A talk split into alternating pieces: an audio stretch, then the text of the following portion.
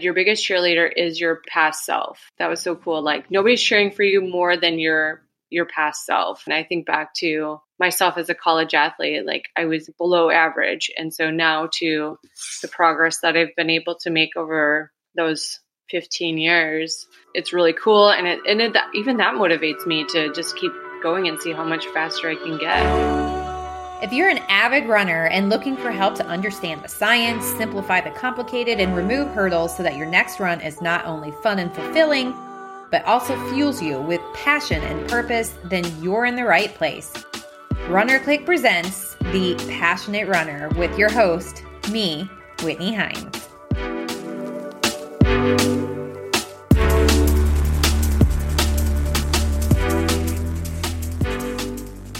And today we get to talk to Michelle Baxter, also known as The Runner's Plate on Instagram.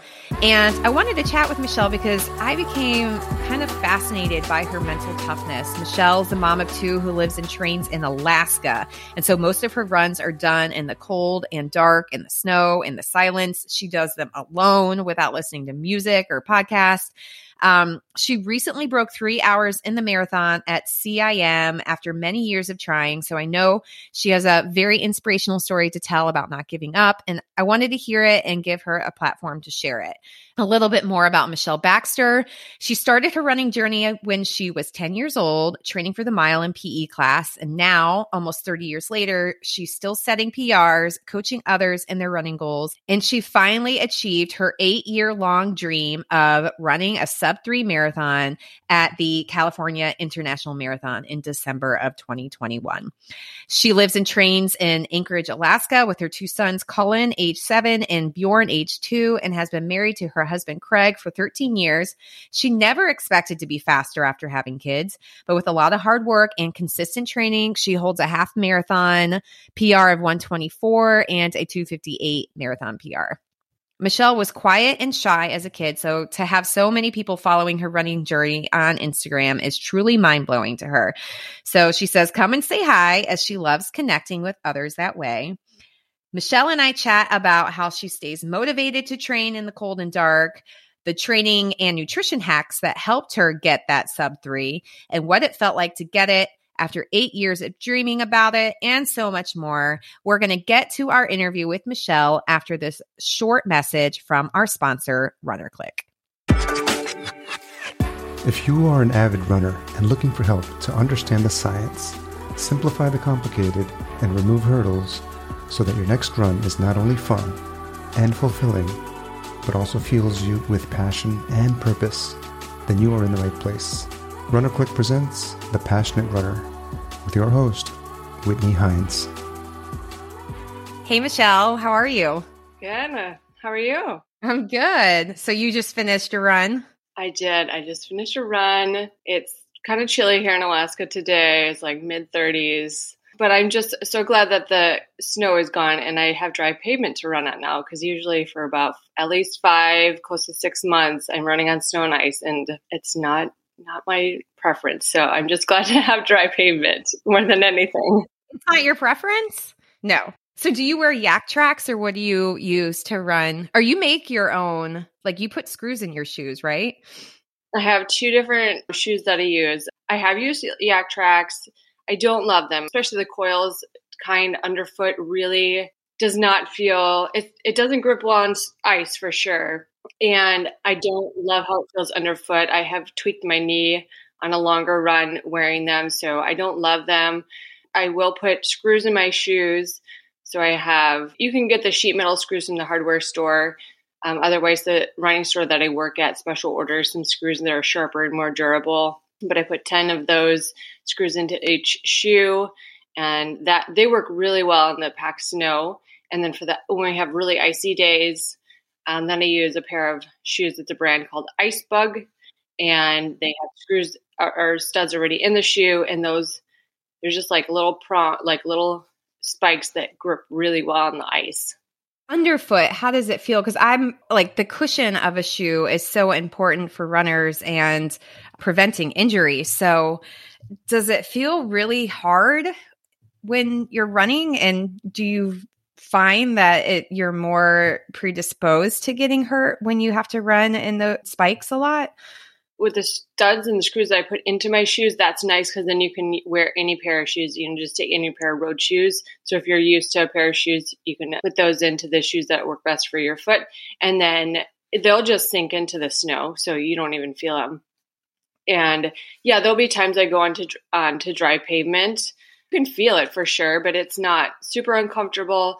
The other thing is that all the roads in Anchorage here are covered in snow and ice. So it's not like I go from no snow to pavement, like half and half, like closer in the spring. Right. Yeah. In the dead of winter, everything's covered in snow. So they just sink into the snow. And then the Ice Bug shoes with the built-in studs, same kind of thing. They're not uncomfortable on the ice, but if I go to dry pavement, then they can be, I can feel them, but it's not too harsh. No. Maybe this is a dumb question, but is it because there's just so much snow all the time that the roads are always covered, or do they just give up and not plow? And your roads are just feet and feet of snow. We just have a lot of snow. I mean, it's snowing every few days here, and they do have, I mean, we obviously have a lot of plows and trucks to haul it all away, but it's just so much. I think it's just hard to keep up with. Typically, it takes 3 days. I always plan on 3 days before my neighborhood gets cleared out. So, and then by that time, I mean, so those another snow comes. Yeah, that. And then when it snows, it'll snow 4, 6, 8 inches. The cars drive down, pack it all down. It's just really hard to get down to the pavement again. And then we don't use salt to melt any of the snow or ice. We use sand for traction, but no salt to melt it. That's the other piece. Oh, okay. Yeah. I live in Tennessee, and if there's a chance of a flurry, they start throwing salt down everywhere. Yeah. My guess is they just don't have access to salt up here. It's not nowhere to get it, or just be too costly to ship it up. So what brought you to Alaska, and how long have you lived there? My husband's from here, so that's how we ended up. Classic story. We were only going to stay a year, and now almost 15 years later, I'm still here. Oh, wow. So did you guys meet in college? We met at a summer camp in Minnesota. We were both working at a summer camp, and then it came up after he graduated from college. And yeah, like I said, we were going to just stay a year, but then the economy got so bad. That was in 2008. Mm-hmm. And we just didn't, it was better up here. And so there's a better chance of us getting jobs up here than elsewhere. So we just stayed. So was it a bit of a culture shock, or a just lifestyle shock moving up north, that far north? For sure. Yeah. I mean, in some ways I felt like I was in a foreign country. I mean, clearly I was not, but in some ways, yes. And it was just hard because I had just gotten married, moved away from all my friends and family. I'd spent 25 years in Minnesota, or very close to all my friends and family. Yeah, so being in a new place, new job, newly married, it was definitely very, very hard. I will not lie. But I'm imagining that you like it now if you've been there for 15 years. You're raising your family there, or you would rather live someplace where there's more sunshine. Yeah. I mean, there's a lot of sunshine here in the summer. Because, I mean, over the course of the year, we obviously have the same amount of sunshine elsewhere. We just have a lot more in the summer than in the winter. Right.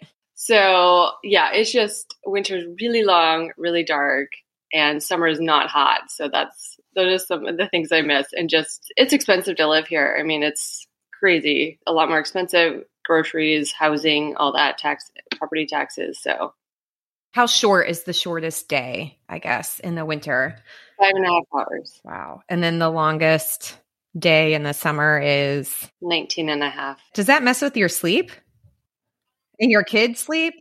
And yeah, exactly. It's hard in the summer. It's just hard to get everyone to wind down, and you keep working because it's still light out, and then it's 10, 11 o'clock.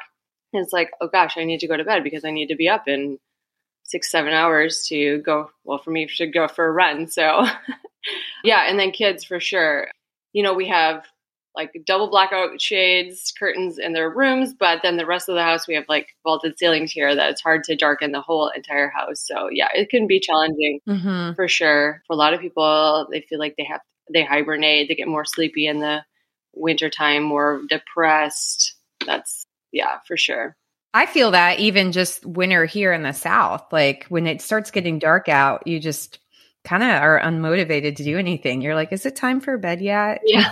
Can we get the kids to bed and just veg out and not do anything?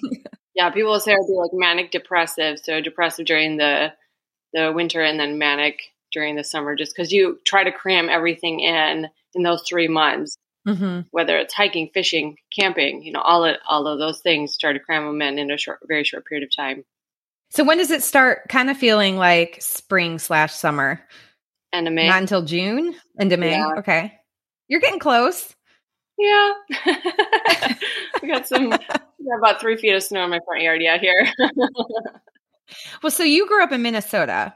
So it's still that, because Minnesota is cold. Yeah, it is. And the benefit is winter is a little bit shorter in Minnesota, a little bit brighter, and then summers are hot. Yeah. I lived in Chicago growing up, and that's like the summers were so hot. I felt like we only had 2 seasons where it was just really, really frigid cold and then barely any transition. And then it was just blazing hot. All right. So I want to know how you started running. I'd love to know a little bit about your running journey. I started running when I was about 10 years old. I got it in my head that I wanted to train for the mile in PE class. Oh, fun. So I remember doing it and doing fairly well one year. And then I was like, well, what if I could do even a little bit better in the next year? I have no idea what my times were, but I got in my head that I wanted to do some training for that. And so my dad set me up with a little bit of a plan. He had me run down. I lived in the country. I grew up in the country. So I'd run down to the stop sign at the end of the road and then run back and then take a day off. And then the next day I'd run down to the next little stop sign and then run back. So it was a very, very gradual progression. And from there then I joined track in junior high, ran through high school, through college, and just kept going after college because I realized I think college is when I realized how much I enjoyed it. It was my social time of the day, and I realized how much I actually liked the activity of running because I did not have a good college career. So it was not success driven. It was just the fact that I like to run. And then after college, I would do races here and there, but it wasn't probably until I started training for my first full marathon that I really got into running more races and being more competitive and really trying to better myself. So where did you go to college? So you ran for a team in college? I ran for a small D3 school in northern Minnesota, private school. Yeah, none of us had scholarships. We were all friends. There was, competition, but it was just, so friendly competition, and there was a wide range of abilities on our team. Like everybody could be on the team. So, there was definitely fast people, and then there was not as fast people. So, but it was just my time to interact with others, and those are my friends. And so hanging out for an hour while we went for a run during practice every day. And so I want to get to your goals in a minute. So you fell in love, it sounds like, in part with the running community and just the social aspect of it. And now you do most of your training alone. Is that right? Most, yeah. I try to meet up with people. It can be tricky with schedules, and I was going to say paces, but honestly, I'm more than willing to run a slower pace or faster pace, just to have someone to run with. Not always faster, but definitely slower. Schedules are tricky, but if I have the opportunity, I definitely will meet up with others. But yeah, most of it's kind of done on my own just for logistic reasons. I was a solo runner for the longest time until recently, and I still really love running by myself. But I when I did start training with other people, I realized what a boost you get to run fast with other people and have them push you in workouts and stuff like that. So do you get to do that? I know I've seen on your Instagram that you do some workouts on an indoor track, but a lot of them are done on your treadmill. During the winter, a lot are done on my treadmill just because I can't. Yeah, the roads are covered in snow and ice. I was back to their indoor track now this winter. The last 2 winters with COVID, it was either the dome was either closed or they were requiring masks. So then I opted for my treadmill. Then this last winter, I did go to our indoor track to run on. There's a group that trains, and I have run with them here and there when their workouts have fit what I've been training for. They were doing a lot of tempo work this winter, and I wanted more interval, shorter interval work. I wanted to work on my speed, so some of the logistics like that. But occasionally I'll hop into their workouts if it's what I'm training. So what helps you stay mentally strong when you're running by yourself, trying to do hard workouts? Remembering my goals, like remembering what my big goals are, even like simple things like envisioning that finish line, like at the end of a race, or pushing myself to try to meet certain times, you know, meet my time goal time for that workout. So yeah, it's definitely hard. I think I've just gotten so used to it, and I've always been pretty intrinsically motivated. So I think that helps in other things, other aspects in life in general. So I think I have that maybe more than others, but remembering my big goals that I have for myself is a big part of it. And do you have a running coach? Or are you your own running coach? Because you are a running coach. How many times can I say the word running coach in a minute?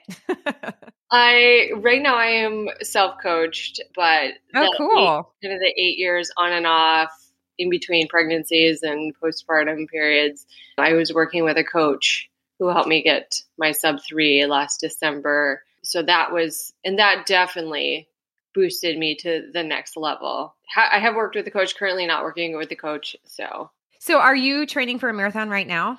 Yes. I mean, art isn't ever, once you,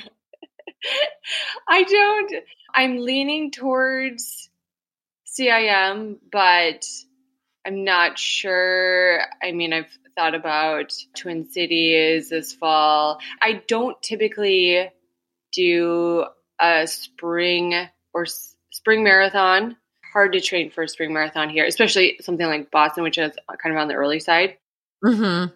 It's hard to train all winter on the snow and ice, and then basically in a couple of days go from running on snow and ice to pavement, and then even things like the hills at Boston to try to train appropriately for that.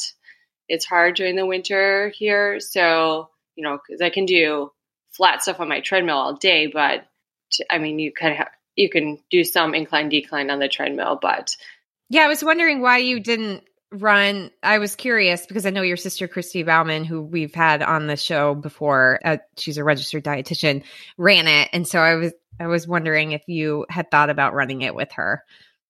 I had thought about it. The other thing was, I ran on in August and then December, and I just didn't want to commit myself for another one so soon because I knew those were fairly close, and I just wanted to give my body like proper time to recover after those two and not commit to another one. So like go from 1-3 marathon cycles right in a row. Yeah. And then, yeah, logistically, like we can only go on so many trips. So I was like Hawaii or Boston. Oh my gosh. Your trip to Hawaii looked just totally magical. Oh my goodness. I was like, if anybody deserves a trip to Hawaii, it is you. So yeah, little things like several things like that made, I decided not to do Boston. The other thing is that my husband's always been, so I ran in 2013 when the bombs went off, and my husband was very close to one of the bombs, and he might be okay going now, but it's taken him a while to even consider going back. Like in the past, he'd be like, no, I'm not going back. Just too traumatic. Oh my goodness. So all those factors played a part. And then if I run a spring marathon, it takes me out of for a lot of our summer races up here. It's close. It's like there's not a lot of time to recover. I've done a marathon like in June, and then I'm not able to do a lot of the races either before or after that, or not well. So typically, I love training all summer into the fall, running a late fall, early winter marathon, because like I said, then I can train all summer, which is the best time to train here. And it sets me up for a good fall, early winter marathon. Well, I'm so glad you guys are okay. That's just totally, I mean, no other word but terrifying. I'm so glad. I can totally understand why he would be obviously hesitant to go back, especially to Boston. Yeah. Yeah. It was not a pleasant day. It went off. What was it? Like around, I can't even remember, around the 4 hour mark. Sounds right. So what happened, Christy and I, we waited too long to start walking to the start where the start line is. We didn't realize the distance. I'm used to, like, here in Anchorage, hopping into the corral 3 to 5 minutes before the gun goes off. And we didn't realize the distance, even though they were announcing it. We were in line to go to the bathroom at the time, and you were stuck in the porta potty line. We were like, okay, we want to go to the bathroom one last time. So, and then we were like, oh, we could just jog to the start. No. So we ended up missing the start of our wave. We were supposed to be in wave 2, and we met. Oh my goodness. You lived like every anxiety dream I have. So we had to start with wave 3, which is why we were closer to them going off. Oh my gosh. That's horrifying. I didn't know that about Christy. And so was this her first time running it since then? Yeah. Or has she? Okay. Yeah. Wow. Yeah. I did not know that. So it sounds like you know yourself really well. I'm always fascinated by people who are able to coach themselves, because I stink at it. I don't know my limits very well. So how are you able to know, like, I mean, it's just such a push and pull, like when to push yourself, when to pull back. I mean, I really admire that quality. So tell me how you do it. I think I've just been running for so long. And I mean, I'll map out my week.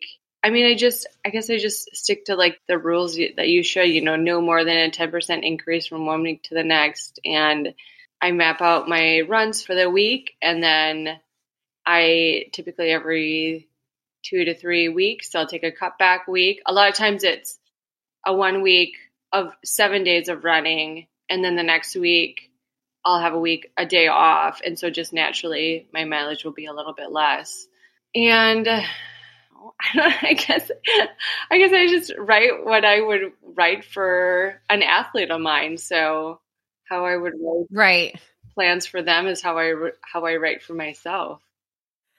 That's what, when I was talking to Lindsay Hine earlier, that's what I told her, like the way that I coach myself is completely different than how I coach my athletes. And I'm always trying to catch myself and be like, Whitney, what would you tell your athlete in this position? 'Cause Yeah. So maybe that's the difference, is that I just treat my plan like I would any of my athletes. I mean, of course I get stubborn with myself, and, like today I had written on my schedule, I was going to run 8 miles. Well, I was kept waiting. I was kind of cutting it close with the timing of the start of this. And then I had to go to the bathroom. And so that automatically put me like 5 minutes later leaving the door. And so then I was like, I don't have time to run 8 miles anymore. So I had to run 7. So then I feel kind of like I didn't fulfill the plan, even though I'm just going to. Yeah. Does that drive you crazy? Like, will you then fall into the trap of trying to make up that mile tomorrow or something? I'm going to make it up on Sunday. Yeah. All right. Well, you're in good company, because it's so hard, like, to just let that go and just try to take it day by day and not let those little things get to you. All right. So let's talk about your sub-3 dream. When was it born? It was fall 2013. And I was visiting my coach, who we had connected via our blogs online. And then I found out she lives not very far from where my parents are in Minnesota. So I went to go visit her. So this was the first time meeting her in person. So she had followed my progress on my blog. When we were talking, she's like, I really think you could run a sub-3 hour marathon. At the time, I had just run a 3:17 marathon. And so to cut over 17 minutes off, it was like 40 seconds per mile pace, 40 seconds per mile faster, which that's a lot of time. But she had seen my progress on my blog and probably saw things in areas where I could improve, and also probably knew I hadn't spent a ton of time marathoning, so knew I still had like years left of progressing and getting better. And so she said that to me, and I was just like taken aback because nobody had really believed in me like that. Like none of my coaches in high school or college, like, this is what I think you could be. And this is what I think you could do. Not that, they weren't great, but no one had really believed in me like that. So I really took it to heart. And so we started working together. I ended up getting pregnant. So there was like a year and a half in there that I wasn't able to, you know, train for a sub-3, of course. But still, the idea was there, and that goal was there. And so once I got back into a postpartum, we started working together again. And I progressed pretty quickly. About 18 months postpartum, I had the chance to run a sub-3, and it was really fit. But then the weather on race day was like upper 70s and 70. It was like 75 degrees, 75% humidity, just way too warm. They changed the flags on the course to black. So extreme conditions for marathoning. And it was just, oh, that's heartbreaking. It was hard. I had also changed up, in hindsight, I changed up my supplements, and I stopped taking less iron, and I noticed a big difference if I don't stay on top of my iron. So had like breathing issues during the race. And so those two things just made it really, really difficult that day. So, and then after that, I had a really long injury and just injuries. And then I had another baby and just kind of not a lot of consistent training. But yeah, so it was fall 2013 is when initially that idea was planted in my head. So how many marathons have you run since then? So I ran 5 in between that time, 4 or 5. And were all of those like with the goal of a sub-3, or some of them you were just coming back from an injury or postpartum, and so you knew it wasn't likely? So the first one, I was 9 months postpartum, and I knew sub-3 was not, I mean, I was just, my training wasn't indicative of a sub-3 at that point in time. So that one, I guess that wasn't one, but then pretty much all the other ones it was definitely a very strong possibility. New York was training. I just had a really short build up to New York, and I like on a really great day, maybe, but at the same time, I knew it wasn't quite there. So, okay. So let's going into CIM, like what were you thinking? Were you pretty confident about it? I was, I mean, training had been really good, and I had just run a 3:01 3 months prior. So I knew I was like right there. But at the same time, it's like, you know, that 3 hour span, there's a lot that could go wrong or not go as planned. So it's, you know, it's one thing to do a 5K in 20 minutes, but that 3 hours of time, there's just so much that has to go right in order for everything to work out. So yeah, I was like, I was confident, and I was doing, you know, everything that I could to set myself up for success, carb loading and resting and keeping stress low and, you know, keeping positive thoughts and all those little things. But still in the back of my head, it's like, you know, I've had like my knee kind of tweak a little bit during marathon when in practice it hadn't bothered me at all, or, you know, yeah, things like that. Or like, felt like I'd always hit the wall at mile 22 in races. And so just never know sometimes. Yeah. Anything can happen. Like a perfect training cycle definitely does not equal a perfect marathon, and vice versa. And so that was a pretty quick turnaround between your two marathons. 3 months is not a whole lot of time. Yeah. And for a while there, when I was recovering from the first marathon, I was like, oh gosh, I made a mistake. Like it took me a good 4 or 5 weeks to recover to feel better. And I was like, oh man, this is not going to work out. I'm never going to recover. But just kind of kept sticking with it and kept doing doing the right things, good nutrition, good sleep. And slowly things got better, much better. And then started feeling better, and training was going well. And there was definitely things I did in my training things I did a little bit differently in between the two marathons that may have also contributed to that sub-3 at CIM. Do you want to share? Sure. So I did do more mileage. I did work up to 100 miles one week, whereas previous low 80s, I think I was at for the previous marathon. So I did a 100-mile week. I did more, one or two more 20 and 20-plus mile long runs. My longest was a 24-miler. I started working with a strength coach, and she had me working. She just, it was very different than what I was used to. You know, usually I'm doing like 2 to 3 sets of 10 reps for a bicep curl. And it's, you know, I'm definitely going, lifting to failure, but she had me doing a lot of eccentric work and a lot of holds, like isometric holds, and working like one set to failure. So it was really, really hard. We worked on like quad strength because we knew CIM had a fair amount of downhill. We tried to work on my smart. Yeah. We tried to work on my glute strength to help with my hip drop. Then let's see. So that was one big difference as well. I did a true carb load going into CIM, whereas one other race in particular, I tried to do a carb load, or I thought I was doing a carb load, but this time I was much more mapped out and tracked everything and counted the grams of carbohydrates I was eating. And then I did wear, that was, CIM was the first time I wore a carbon plated shoe. Oh. Did you wear Nike?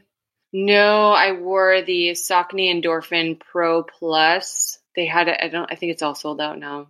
Really? Mm-hmm. So you noticed a difference with that? I think so. I think so. I will say the extra cushioning is nice because in August I wore more of a cushioned shoe as well. But then prior to that, all my other 10 marathons prior to that, I wore just your traditional racing flat. Like the Oh, really? Yeah, like the New Balance. Because it was like the last time I ran a marathon was in 2018. Mm-hmm. And I think it was like right at that time, maybe more so like 2019, that they really started to take off. So they were still relatively new in 2018. Like some people were wearing 4%. But yeah, I wore like the New Balance 1400 or the Brooks Hyperion and then the Adidas Adios. Mm-hmm. Very thin. Like nobody wears those anymore. Yeah. It's just so crazy. No, I know. I love my carbon fiber shoes. Like, I don't know. I don't know how, I mean, I'm sure they help, but I think you can feel the energy return. Now, once you hit the wall, I mean, everything's dead and flat, but you know, leading up to it, I definitely think it gives you like a spring in your step that helps at least like some sort of statistically significant amount, you know, and every little bit counts, especially when you're chasing a goal like a sub 3. So did you look at your watch when you were running CIM? I did. Yeah, I definitely did. Because at the beginning, I was like, I don't want to go too fast. I've tried to do that. I've tried to bank time and it never works. You know, I know. No. And so I was like constantly looking at my watch just to stay right at my goal pace. So you ran like a pretty consistent, you didn't try the negative split or anything like that. You just tried to stay on pace? Yeah. I mean, I did end up negative splitting a little bit. Gosh, I don't remember how much now. Well, I went through the half in 1:30, or was it 1:31? Or like 1:30:40. I think it would be 1:30:40. Oh, so you definitely did. Yeah. Yeah. Yeah. Because I still remember mile 25 of the marathon was a 6:10. And I still have no idea how I did that. Nice. So you did not hit the wall. I did not hit the wall. Oh, that's amazing. No. I took 5 goos. I took 5 energy gels, and I've never taken that much before. And I was 100%. That and the carb load, I think, is what did that for me. What gel do you like? So I don't like to take the same thing like 5 times over and over. So I had literally 5 different ones. Oh, really? Yeah. Well, I mean, I know they do say that it's better to mix it up because then you have like different energy sources because, you know, some use like maltodextrin, some use fructose. And so that helps too. And I think it can be easier on your stomach to do it that way. Yeah, I guess I've never thought about it like that. But yeah, I just, palette wise, I just I like to have the variety. So I did a Morton gel. I did a GU Roctane. I might have done Huma. You can. And then I think I maybe did 2 GU Roctanes. Okay. And that's got caffeine in it?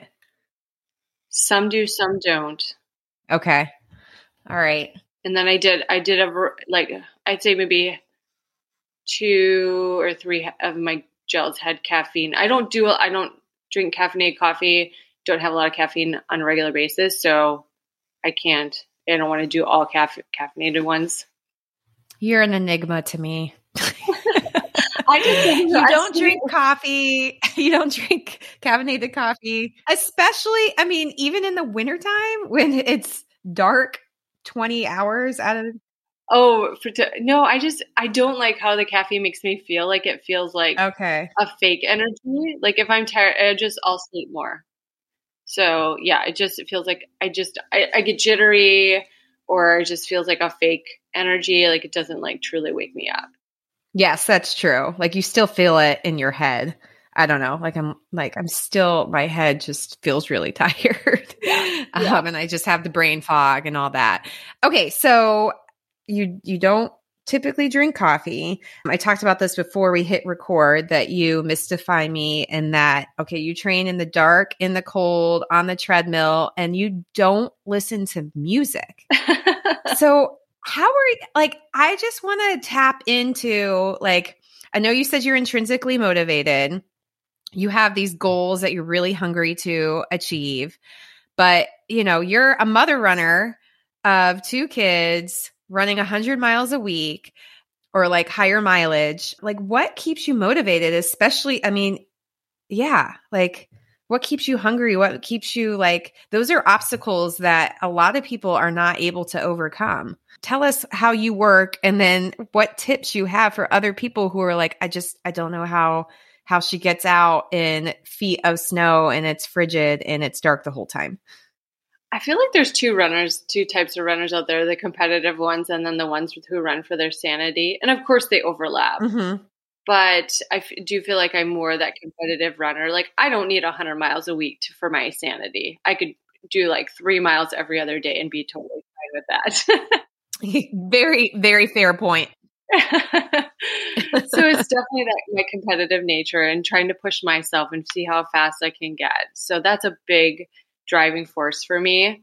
And then my goal is like for that sub 3 that, I mean, I worked 8 years for it, which for a lot of people, it seemed like, you know, how could you stay focused that long? But there was a lot of ebbs and flows. Like I said, I had 2 pregnancies in there and several injuries. Like I feel like I was like, always like every few months I was dealing with a niggle or an injury that I had to be sidelined for. So a lot of times then those periods of time, I'm like, I just want to get back to running. Like, I just want to be able to train without an injury. This is me right now, 100%. Yeah. That's how I feel. I've just been in that cycle too. Yeah. So now that basically the last 2 years I've been injury free, I don't want to go back to being injured. And so I'm just loving the process. And that's, I mean, so many of us have talked about that. You got to love the process. And so it's just me going outside every morning. I love the quietness of the morning. I love being outside. You know, I don't love being outside when it's cold necessarily. But it sure feels good. It sure feels good once you get back and accomplish. And it gives me like purpose outside of motherhood. I think that was one thing I've realized during my periods of injuries is that, you know, I have motherhood, I have my work. But I would say early on in motherhood, I wasn't working as much. I wasn't coaching as much as I am now. So outside of motherhood, I didn't really have too much except for my running. And so when my running gave me purpose, you know, it gave me goals to accomplish and things to achieve, even if it was just that daily goal of going out for a run. It for sure is hard to stay motivated. I mean, like, even this morning when I walk out my front door, I'm like, I'm cold. Like, I think about that college girl who could barely complete 400 meters on the track because I was so anemic. And someone just shared on Instagram, I think it was Adrian who ran with Shalane, mm-hmm. She had said, your biggest cheerleader is your past self. And I thought that was so cool. Like nobody's cheering for you more than your your past self. That's really cool. When I think back to myself as a college athlete, like I was very below average. And so now to the progress that I've been able to make over those 15 years, it's really cool. And even that motivates me to just keep going and see how much faster I can get. Yeah. So do you have a new goal now? Obviously you do. Yeah. Of course I'm like, okay, sub 2:55 for my half marathon, trying to whittle that down. Cause if anything, my half marathon is a little bit better than my marathon equivalent time. And just the half marathon comes a little more naturally to me. I tend to like it a little bit more better. I will say though, getting sub 3, it feels like, that was such a big goal for me. And so to have that completed now, I don't know that anything can top it. And so the motivation. Really? Yeah. Just because I worked for so long towards it. And it's just like that big, it's like a big number. It's like, first you have maybe like somebody has a sub 4-hour marathon and then they go for their BQ.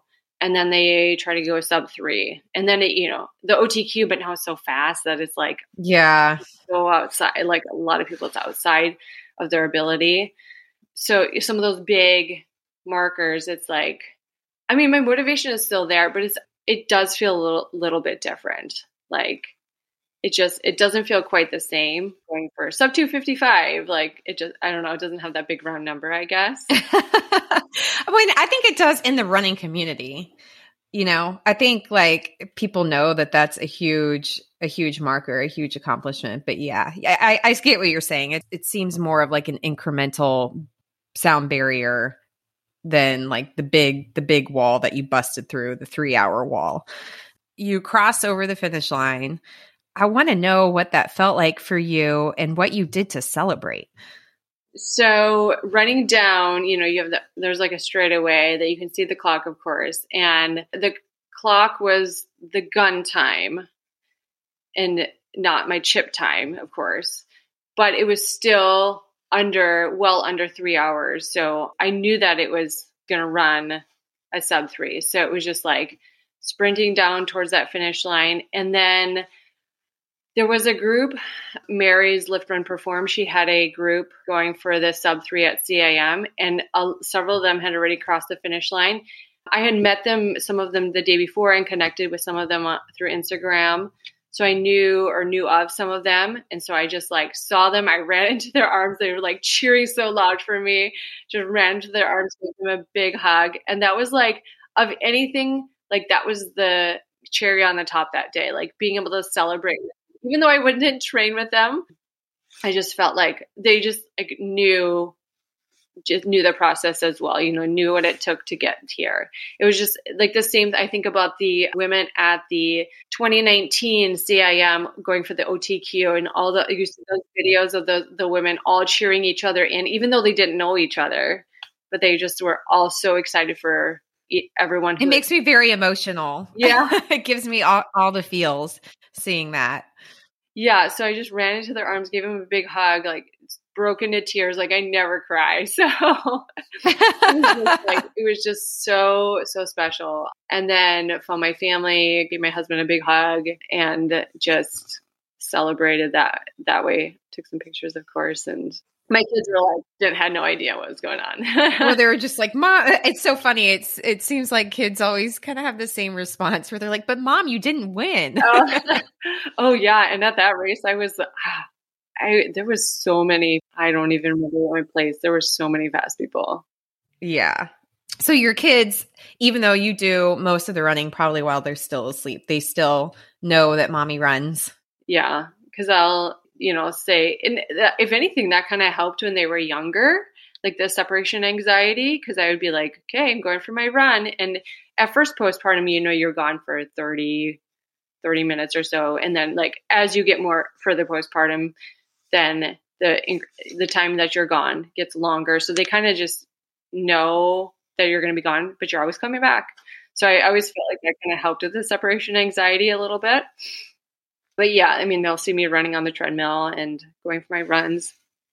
And I pushed my I've pushed both of them in the stroller here and there. I don't do it too often, once or twice a week, just to, I don't want to have to push the stroller that often. And well, I mean, and the fact that it is snowy where you are, it's not even just that like stroller running is difficult, but then add in the elements of snow that it's like near impossible, I would imagine.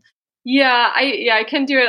It depends upon the snow conditions. If it snows like super packed down, or even if it's ice, I can push them on the stroller, and because I have my ice bugs, and that's enough traction. Like I don't feel like I'm going to lose control of this. Right. That's good. Yeah. But yeah, now during the summer, spring and summer, once a week I'll push them in the stroller. So that's nice to have that option. And I love that you're in the like faster as a mom club. Yeah. Like how cool is that? I mean, I just feel like that's such a powerful message to fellow moms that if you've had a baby, like obviously your body goes through so much, you can come back from that. But even then, like you can make the time to train, to better yourself. Like it is more than okay. It's amazing to have those goals and chase them and have your kids watch you do that, because that impacts them too. Like I just want to know kind of what that feels like for you to believe in yourself and have other people believe in you that you can do this, and how that impacts you as a mom. Yeah. Well, first of all, I never thought I'd be faster after having kids. I mean, I had the hope, but I didn't know if it was possible, because even 8-9 years ago, I don't know. Maybe I just wasn't plugged in. I mean, there wasn't social media presence quite as much as there is now. And so if there was people doing it, I just wasn't aware of them doing it. People weren't sharing it like they are now. So I just was like, maybe this is possible, but I don't know. And so I had my blog. And so I would blog about that, kind of kept me accountable, and the fact that, I just talked about my running journey, and then continued to talk about running during pregnancy, running postpartum. And yeah. And the other thing is I've always run in the morning. So just kind of a good routine usually mother runners are running in the morning before their kids are up or as they're waking up. So I've always had that as my routine, and my husband's always known that that's when I run. So the schedule that has always kind of stayed the same. Definitely tricky when they're young and they're either waking up very early. They want mommy. Yeah. And they want to nurse or whatever. Yeah, exactly. So I'm glad that for social media, for that aspect, that we can share stories like this. And I mean, sure, it's like a sacrifice to be away from your kids and your family, but at the same time, like there's so many more positive things that come from it. So, and I like, they're fine. I mean, if I leave them for, I also spend all day with them. So that also probably. Exactly. Yeah. I'm like, whenever that sort of mom guilt used to crop up, I was like, wait, but we have a ton of togetherness. Like we are together all the time. An hour here and there is just going to make everything better. If you can just get away, fill that cup back up. Yeah. Yeah. Yeah. Yeah. So it can be tricky balancing it. 'Cause if I have a double, like if I run twice in one day, okay, when do I do the double? So a lot of times I'll push my youngest in the stroller, and then, my oldest and my husband just hang out at home. And so it doesn't feel as intrusive to family time, because I'm getting with one of them. Yeah. Or sometimes it's running on the treadmill after I've put them to bed, like that type of thing. Like there's been, unfortunately, my husband works like typical 8 to 5, and he doesn't work like crazy long hours or anything. So even just that stability is nice, having that consistent schedule. He doesn't travel for work or anything like that. There's been a couple of times where he's gone on a hunting trip and he's been gone for 10 days. So I've had a solo parent. One time he had shingles and he was like, he couldn't do anything. He was just like bedridden. It was bad. It was so bad.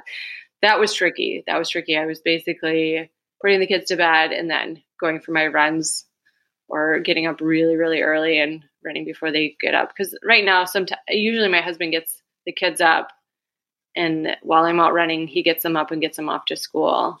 So I start 6:30, 7 o'clock. So it's not crazy early. Mm-hmm. That's nice. Yeah. That whole teamwork and communication and like taking turns with when, you have the morning time, he has the after work time or whatever, like is so key. So I want to know if you get tired. Like I ran about 100 miles a week when my last marathon build. And in retrospect, like I was very exhausted. And there were times where I felt really bad because, and it was over the summer, so I was with my kids all the time.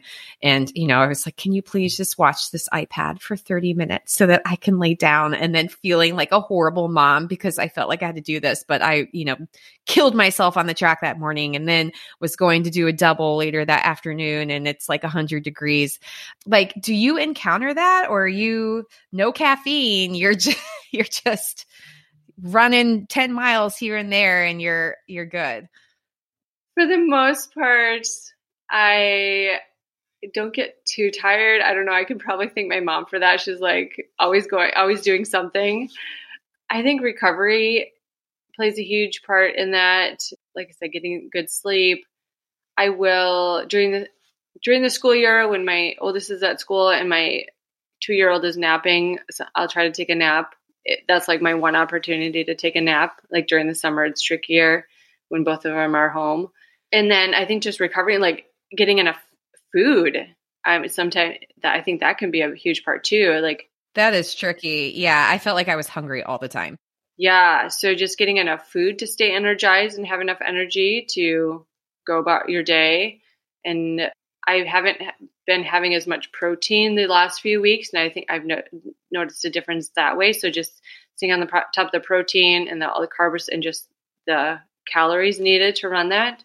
Fortunately, I feel bad saying that. Like I'm not generally too tired. If I no, that's great. Like I said, I aim to sleep at least 7, ideally 8, if not 9 hours a night. So trying to sleep enough, and usually as long as I'm busy doing something, I'm okay and I don't get too tired. Yeah, I think like there were a lot of things with my training tweaks that I will make for the next time. But also I was in that stage. My son was still very young and not a great sleeper. So sleep was very broken up at that time. So I think that played a huge role too. At the time, I didn't think too much. I didn't really know too much about the importance of sleep and recovery, and that the more you run, the more sleep you need, like that is so important to know. Well, so next time you do your build, will you run high mileage again, you think? I usually am around at least 60, 70, my base has been 60, 70 now. And then I usually get up to 80, maybe close to 90. Yeah. If time allows, if there's enough time before the marathon and I'm feeling good. And I typically, more or less as a rule of thumb, I say, run as much as you can if your body allows it and you have the time type of thing. Yeah. That's such a great way of putting it. If your body allows it and if you have time, like, and being vigilant and aware of those two factors and not trying to ignore your body or squeeze in miles here and there when it's just going to make you that much more stressed. Because stress also hurts recovery too. It all feeds into one another. Oh yeah, 100%. Yeah. I typically do okay on the higher mileage. Yeah, my body allows it. And staying on top of the sleep and the good nutrition play a huge role. So there's something kind of exhilarating about doing 2 a days and going for a second run. And often I feel better on that second run than I did in the morning. That's great. And that's awesome that you know that about yourself. Well, I am excited to see what you do next. I kind of would like to do CIM. So if things work out, maybe you and I can meet in real life. Yeah. Yeah. Well, it's a good course, right? It's a great course. Some people will say it's like hilly. There are rolling hills, but to me it felt pretty flat. I think it really depends upon what terrain you're training on. So there are a lot. Most of my routes have some rolling hills in them. So CIM didn't seem that bad. Yeah. Sometimes rolling hills are nice because they give like your muscles a break. Yeah. Like different muscle groups. Yeah. And then just the people running it, because it is a more competitive race. I mean, you don't typically have a lot of the run walkers at CIM. So it's more competitive. And there's I mean, the big marathons, you obviously have people to run with too, but just a lot of excitement from the people running and people out cheering. The weather is like, I think it's almost always perfect. It was 50 degrees and overcast this last year. Perfect. I mean, perfect. Yeah. Yeah. So that's the way it's like, there's other marathons I want to run, but I'm like, the weather's so hit and miss. So yeah, you don't want to relive another 75-degree marathon. No. Well, I'll keep you posted. I'll let you know. But I loved chatting with you and learning more about you. And I just love how balanced you are. Like you just seem just very flexible and balanced, but yet like super committed. And I think that's the perfect way to be. Well, my husband may say like I'm too rigid and like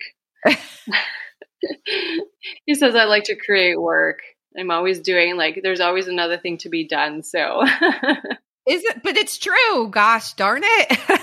Maybe all the husbands of the mother runners need to join a club because I think we have a lot of similar characteristics. Awesome. Well, thank you so much for making the time. And I love following your journey. So thanks for sharing it with all of us. Thank you. Thank you for having me. Bye. Thank you, Michelle. And thanks all for listening to The Passionate Runner. Full show notes for each episode, which includes a summary, key takeaways, quotes, and any of the resources mentioned are available at runnerclick.com/podcast. Be sure to follow and subscribe wherever you listen to podcasts. And if you're enjoying the content and getting value from these episodes, please leave a rating and review at ratethispodcast.com/thepassionate runner. We'll be sure to read these out on future episodes. Thanks for listening.